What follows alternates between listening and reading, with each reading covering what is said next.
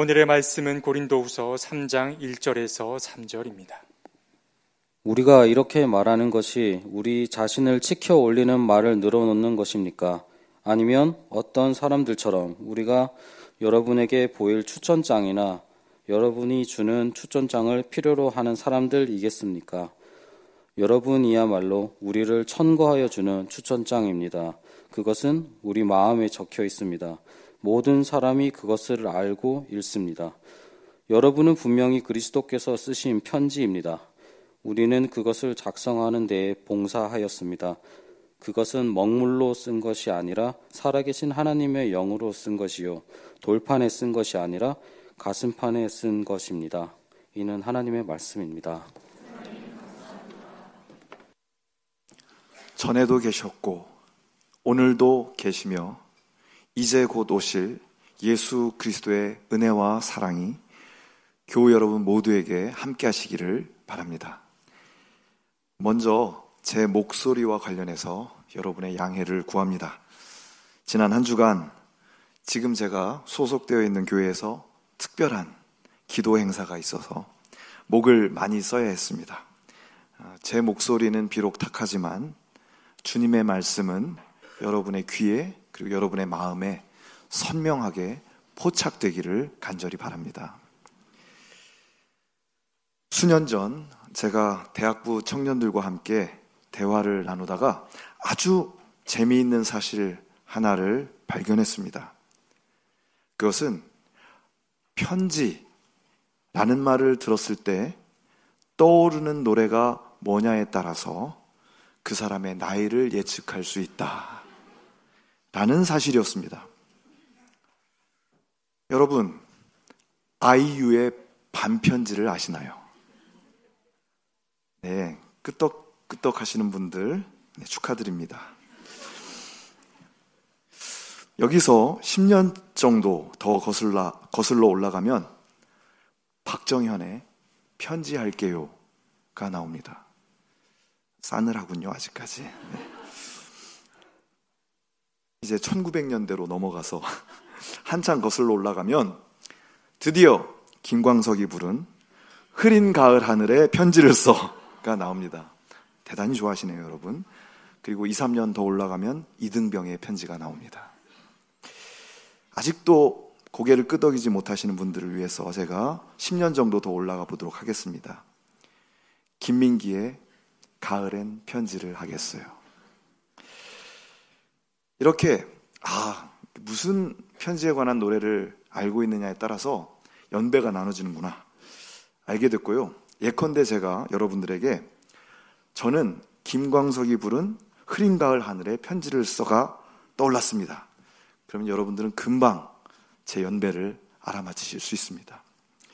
자, 그런데 그때 우리 대학부 청년들 가운데 함께 있던 꽃다운 나이에 한 청년이 갑자기 떠오르는 편지 노래가 있다면서 가사를 읊기 시작했습니다. 말 없이, 말 없이 건네주고 달아난 차가운 손, 가슴 속 울려주는 눈물 젖은 편지. 정말 난 정말 울어버릴 뻔 했습니다. 아, 제가 깜짝 놀라서 그 노래를 어떻게 아느냐고 물어, 물어보았습니다. 잘 모르겠다는 거예요. 그렇게 말했지만 저는 아마 부모님들의 선한 영향력이었을 거다. 그렇게 생각을 했습니다. 제가 친절하게 그 청년에게 그 노래를 부른 사람들이 양파들이다. 어니언스다. 이렇게 가르쳐 주었더니 그 청년은 어떻게 그런 일이 있냐며 말도 안 된다고 얘기했습니다. 믿거나 말거나죠. 네. 여러분, 이렇게 편지와 관련된 노래가 많은 것은 분명한 이유가 있다고 저는 생각합니다. 편지에는 그토록 우리의 마음을 감동시키는 뭔가가 있는 것이죠. 편지를 읽을 때 우리는 그것을 쓴 그 사람의 존재를 고스란히 느끼게 됩니다. 그래서 여러분의 서랍 안에는 지금도 버리지 못한 몇 통의 편지들이 있는 것이죠. 그 사람의 글씨를 보고 읽는 동안 우리는 그 사람의 마음을 생생하게 느낍니다. 때로는 그 편지를 읽으면서 그 사람이 보이기도 하고요. 그 사람의 목소리가 들려오기도 합니다. 바로 그런 것들이 우리에게 깊은 감동을 주기 때문에 노래가 될 정도로 크고 깊은 감동이 편지 안에는 있다. 이렇게 말할 수 있는 것 같습니다. 처음부터 제가 편지 타령이 길었는데요. 제게는 나름 이유가 있습니다. 저는 기독교인의 삶과 편지, 그리고 편지와 기독교인의 삶에는 때려야 뗄 수 없는 긴밀한 관계가 있다고 믿습니다. 여러분이 읽으시는 신약 성서를 한번 떠올려 보시길 바랍니다. 27권인데요. 그 중에서 어떤 학자는 21권, 또 어떤 학자는 마태복음, 마가복음, 요한복음을 제외한 모든 신약 성경이 어, 편지다. 그렇게 이야기를 합니다. 왜냐하면 누가복음과 사도행전도 어, 누가가 쓴 편지라고 볼 수 있기 때문입니다. 바로 그렇기 때문에 여러분 신약 성경을 읽는다는 것은 대부분 거의 대부분 편지를 읽는 일입니다. 초대교회 교인들 아직 우리가 가진 것 같은 이런 책으로 된 성경을 갖고 있지 못했습니다. 그런 상태에서 여러 사도들이 써보낸 편지를 읽고 또 읽으면서 또 그 편지에 반응하면서 그들의 신앙을 형성해 나갈 수 있었던 것이죠. 오늘 우리의 본문인 고린도 후서도 바울의 편지입니다. 고린도 후서는 바울의 모든 그 많은 편지들 중에서 바울의 인간적인 면이 가장 잘 드러나 있는 편지죠. 바울이 고린도가 아닌 다른 곳에서 복음을 전하는 동안 그 고린도에는 바울을 비방하고 바울의 사도직을 부정하는 사람들이 생겨났습니다. 그들은 바울에 대해서 그리고 바울이 전하는 복음에 대해서 거짓 소문, 가짜 뉴스를 퍼뜨리고 다녔습니다. 그 바울이 아주 간교한 속임수로 사람들을 꿰어서 헛된 가르침을 퍼뜨렸다. 이렇게 이야기하고 있는 것이죠. 바울은 그런 거짓 교사들에게 맞서서 자신이 정말 진실한 마음으로 하나님의 말씀을 전하고 있음을 밝혀야 했습니다.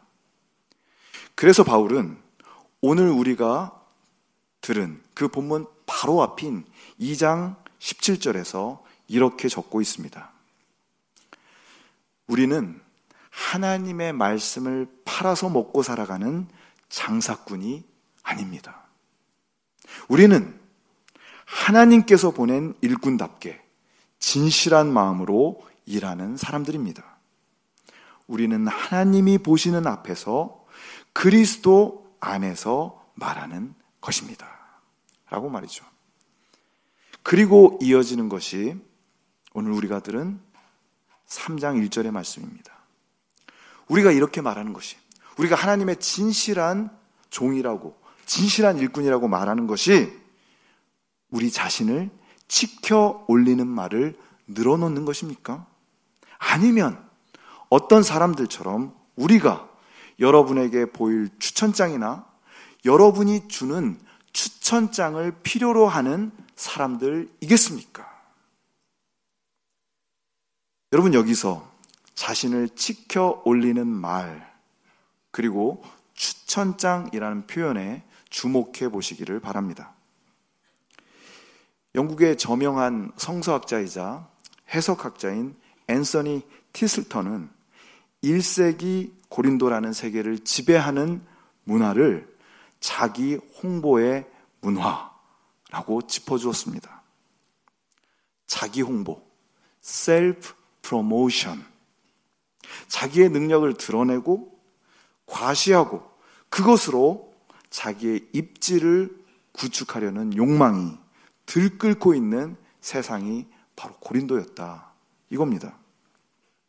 이것을 오늘 본문의, 본문의 표현으로 하면 그 당시 고린도 사람들은 너나 할 것 없이 자신을 지켜 올리는 문화 속에서 살아가고 있었던 것입니다. 그런 자기 과시, 자기 홍보를 위해서 꼭 필요한 것이 있었으니 그것이 바로 추천장이었습니다. 원문 그대로 하면은요, 추천해주는 편지 이렇게 옮길 수 있습니다. 다른 사람 앞에서 나를 지켜 올리고 과시하고 홍보할 수 있게 해주는 편지, 그런 추천장이 필요했던 것입니다. 그 당시 고린도는 그런 추천장을 들고 다니면서 그런 추천장을 들이밀면서 자기를 내세우는 사람들로 가득했습니다. 그 사람들이 이제는 교회 안으로도 들어와서 바울을 음해하고 바울을 비판합니다.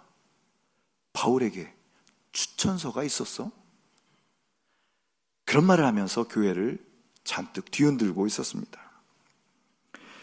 저는 3장 1절의 말씀을 가만히 마주하면서 그 앞에 오래 오래 머물러 보았습니다. 그 당시 고린도의 지배적인 문화, 셀프 프로모션, 곧 자기를 지켜 올리는 자기 홍보의 문화와 그리고 추천장 문화가 오늘 우리 시대의 전반적인 경향과도 많이 닮아 있다라는 생각을 하게 되었습니다.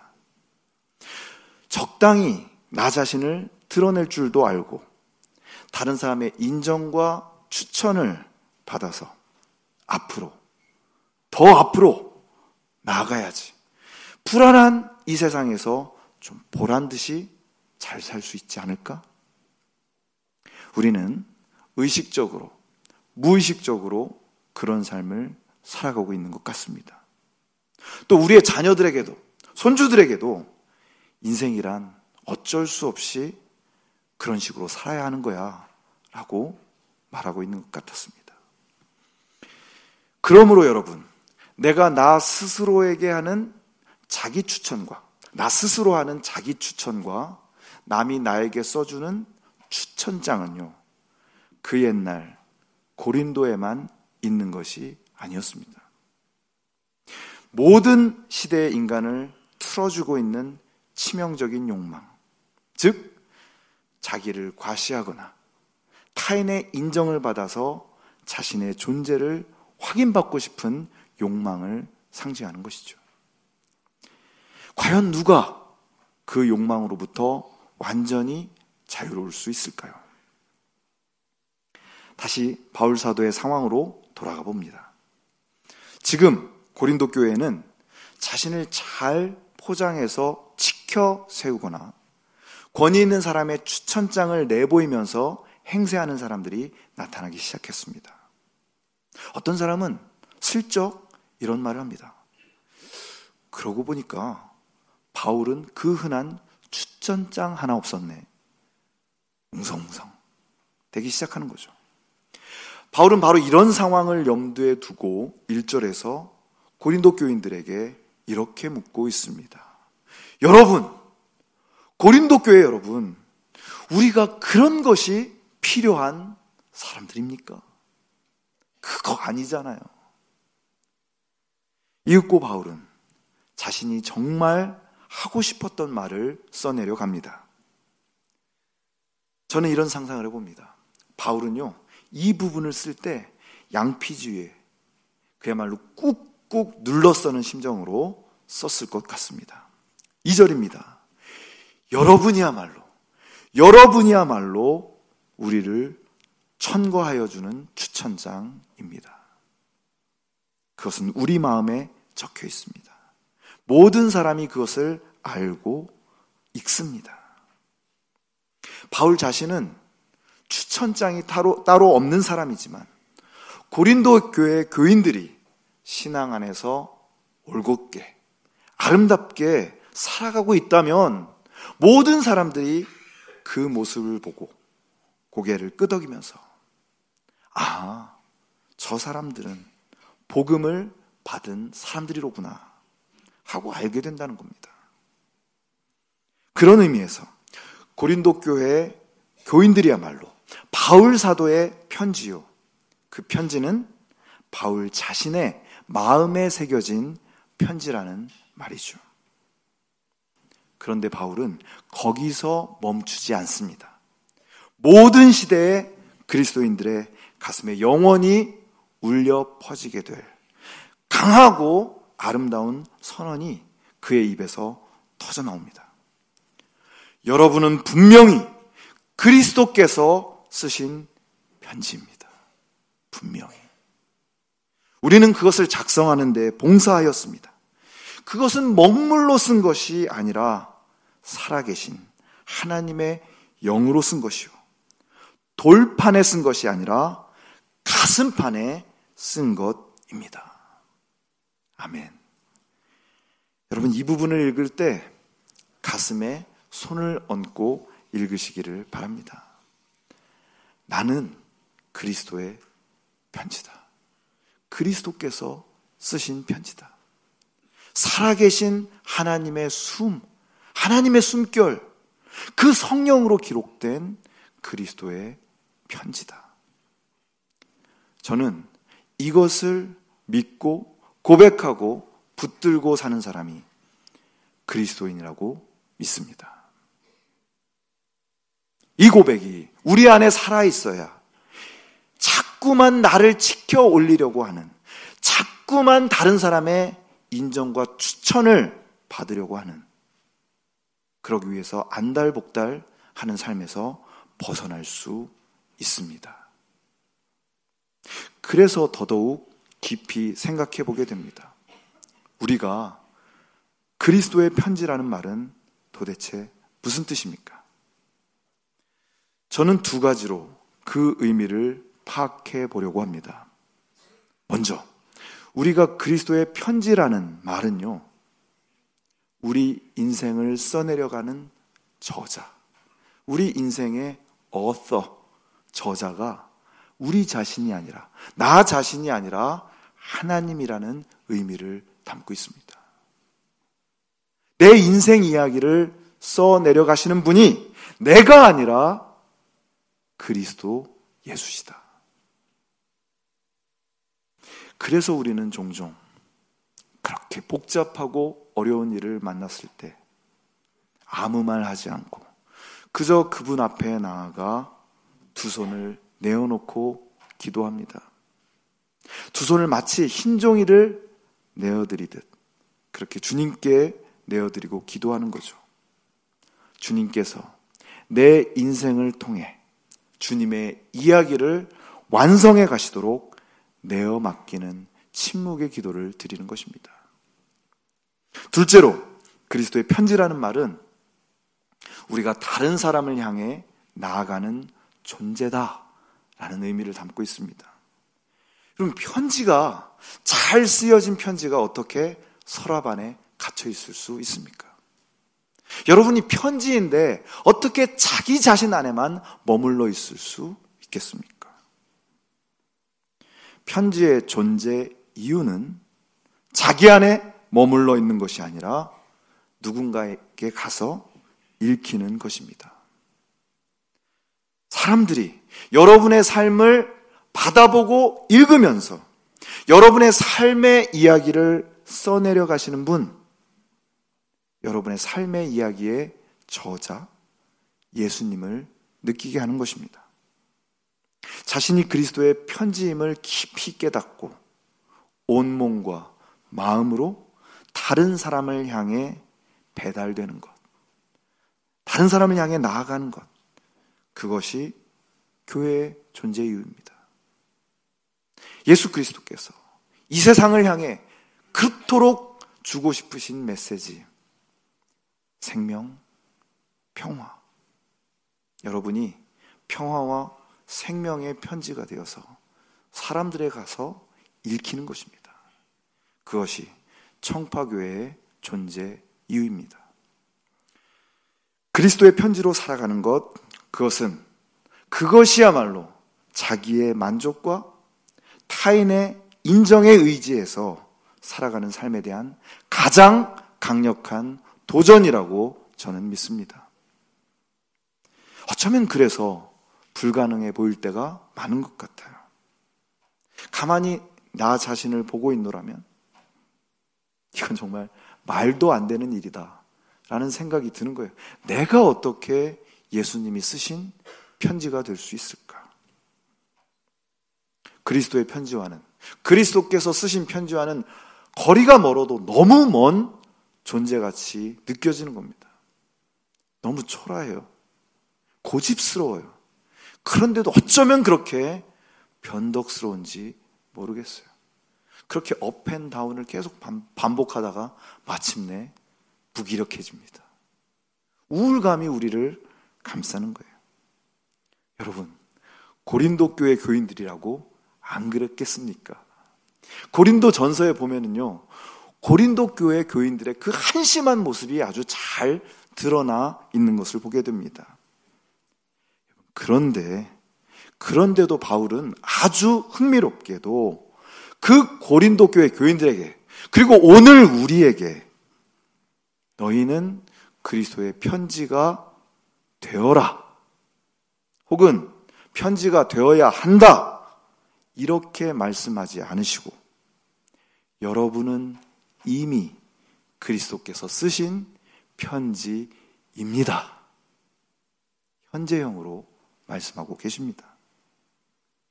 그러므로 여러분, 아무리 부족해도 그리고 못났어도 여기저기 생채기가 나 있는 아픈 몸이라고 할지라도 우리는 이미 그리스도의 편지임을 믿으시기를 축복합니다.